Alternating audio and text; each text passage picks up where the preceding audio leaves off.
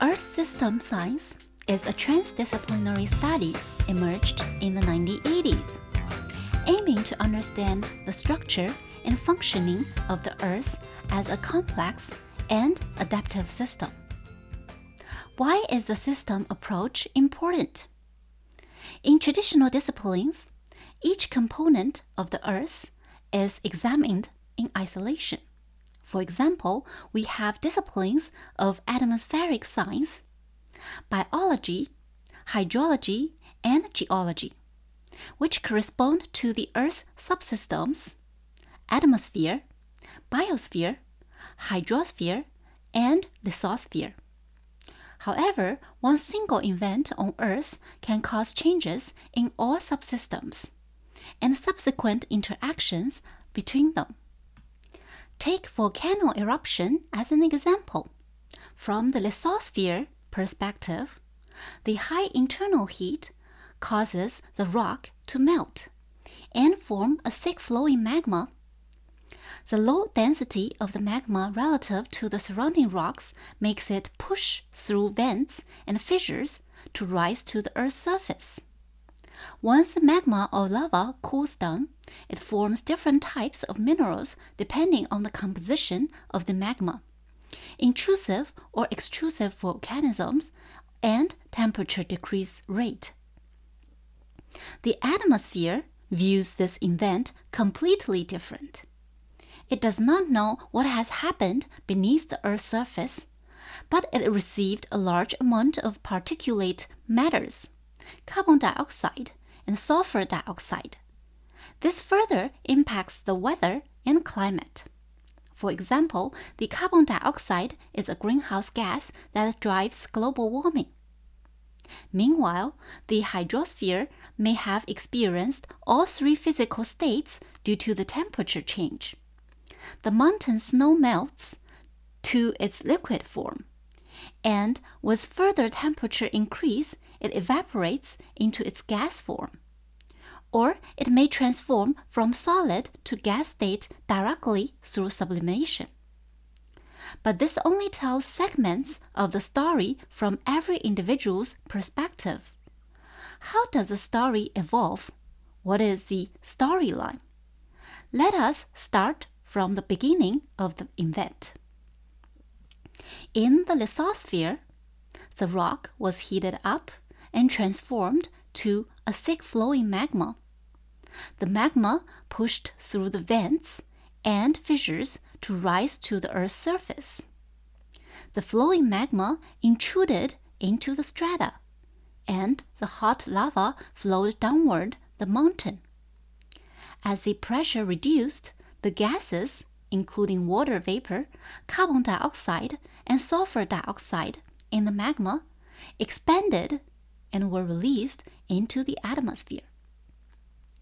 The particulate matters were also emitted. Let us pause here for a moment and mark this on the timeline as 101.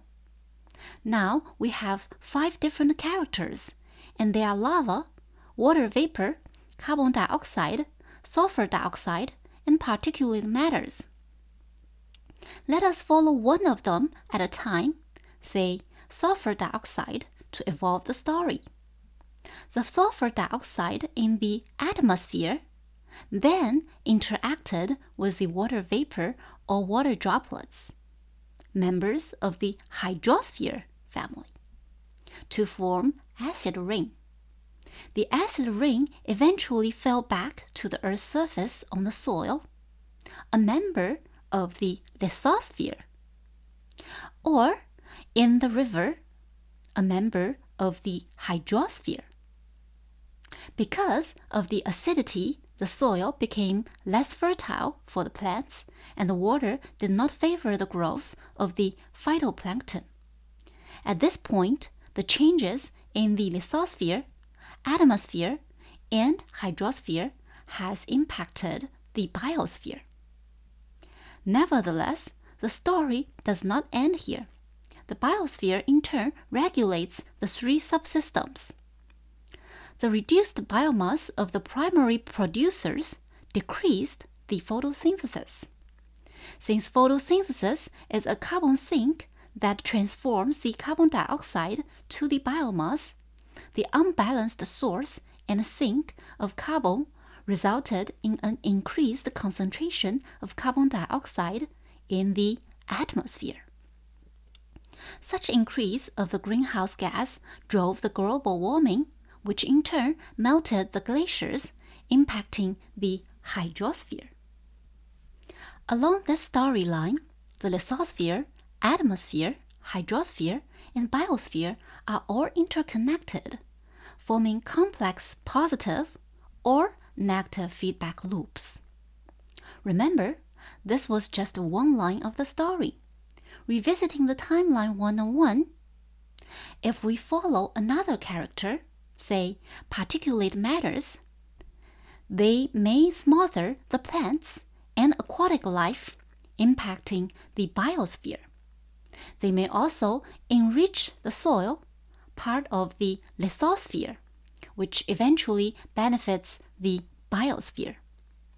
On the other hand, particulate matters also serve as nuclei for the formation of water droplets, interacting with the hydrosphere, and changes the humidity of the atmosphere. The water droplets will eventually form rain that stimulates the growth of plants, part of biosphere. If you were mapping the interactions among the four subsystems in your mind, you are probably viewing an intertwined net. Now, pause for a minute and try to add other characters into the storyline and project onto your mind map.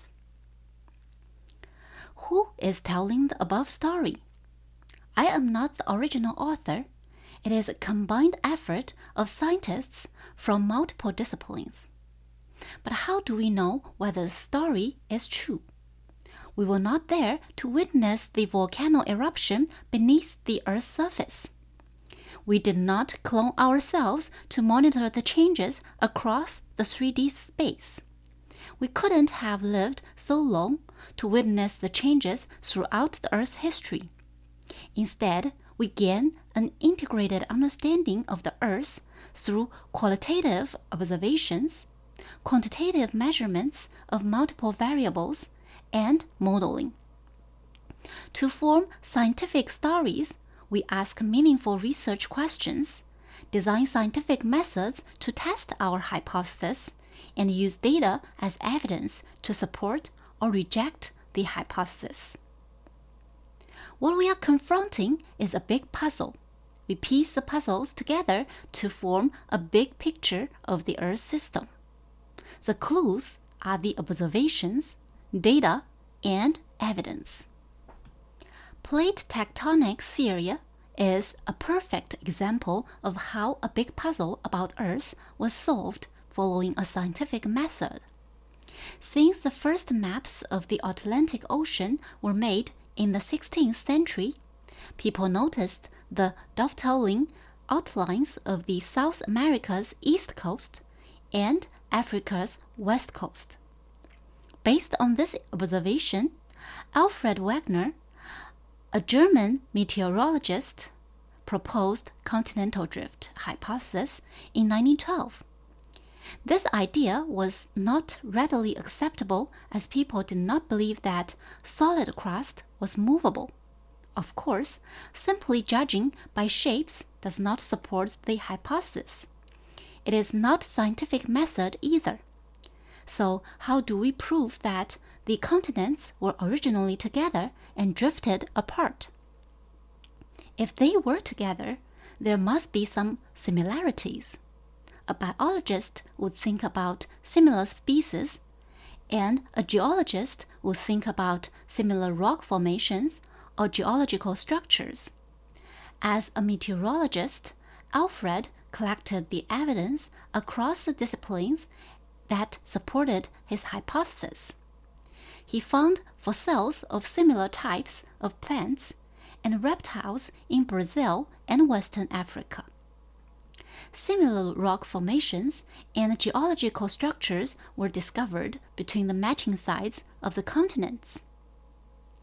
Considering the technology at the time, it was a big achievement. However, due to the lack of evidence supporting how the continents drifted, this concept was not widely accepted.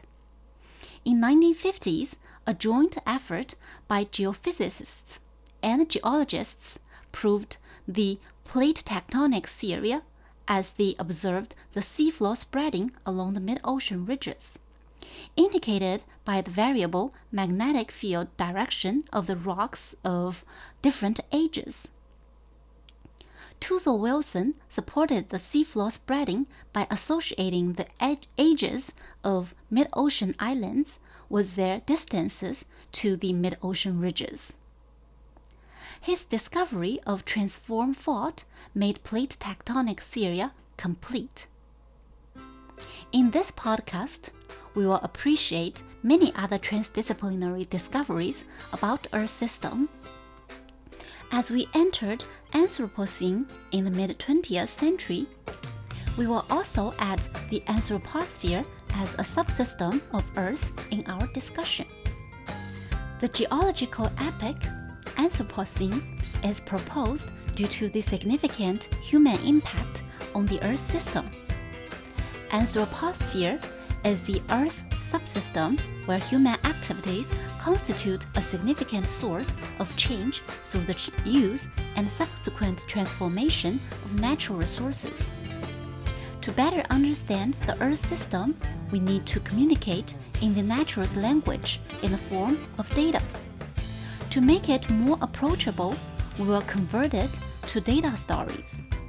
We will also address some of the challenges you may face, such as forming testable hypotheses, dealing with uncertainty, and applying theories and equations. Our first theme is systematic approach towards climate change. See you next week.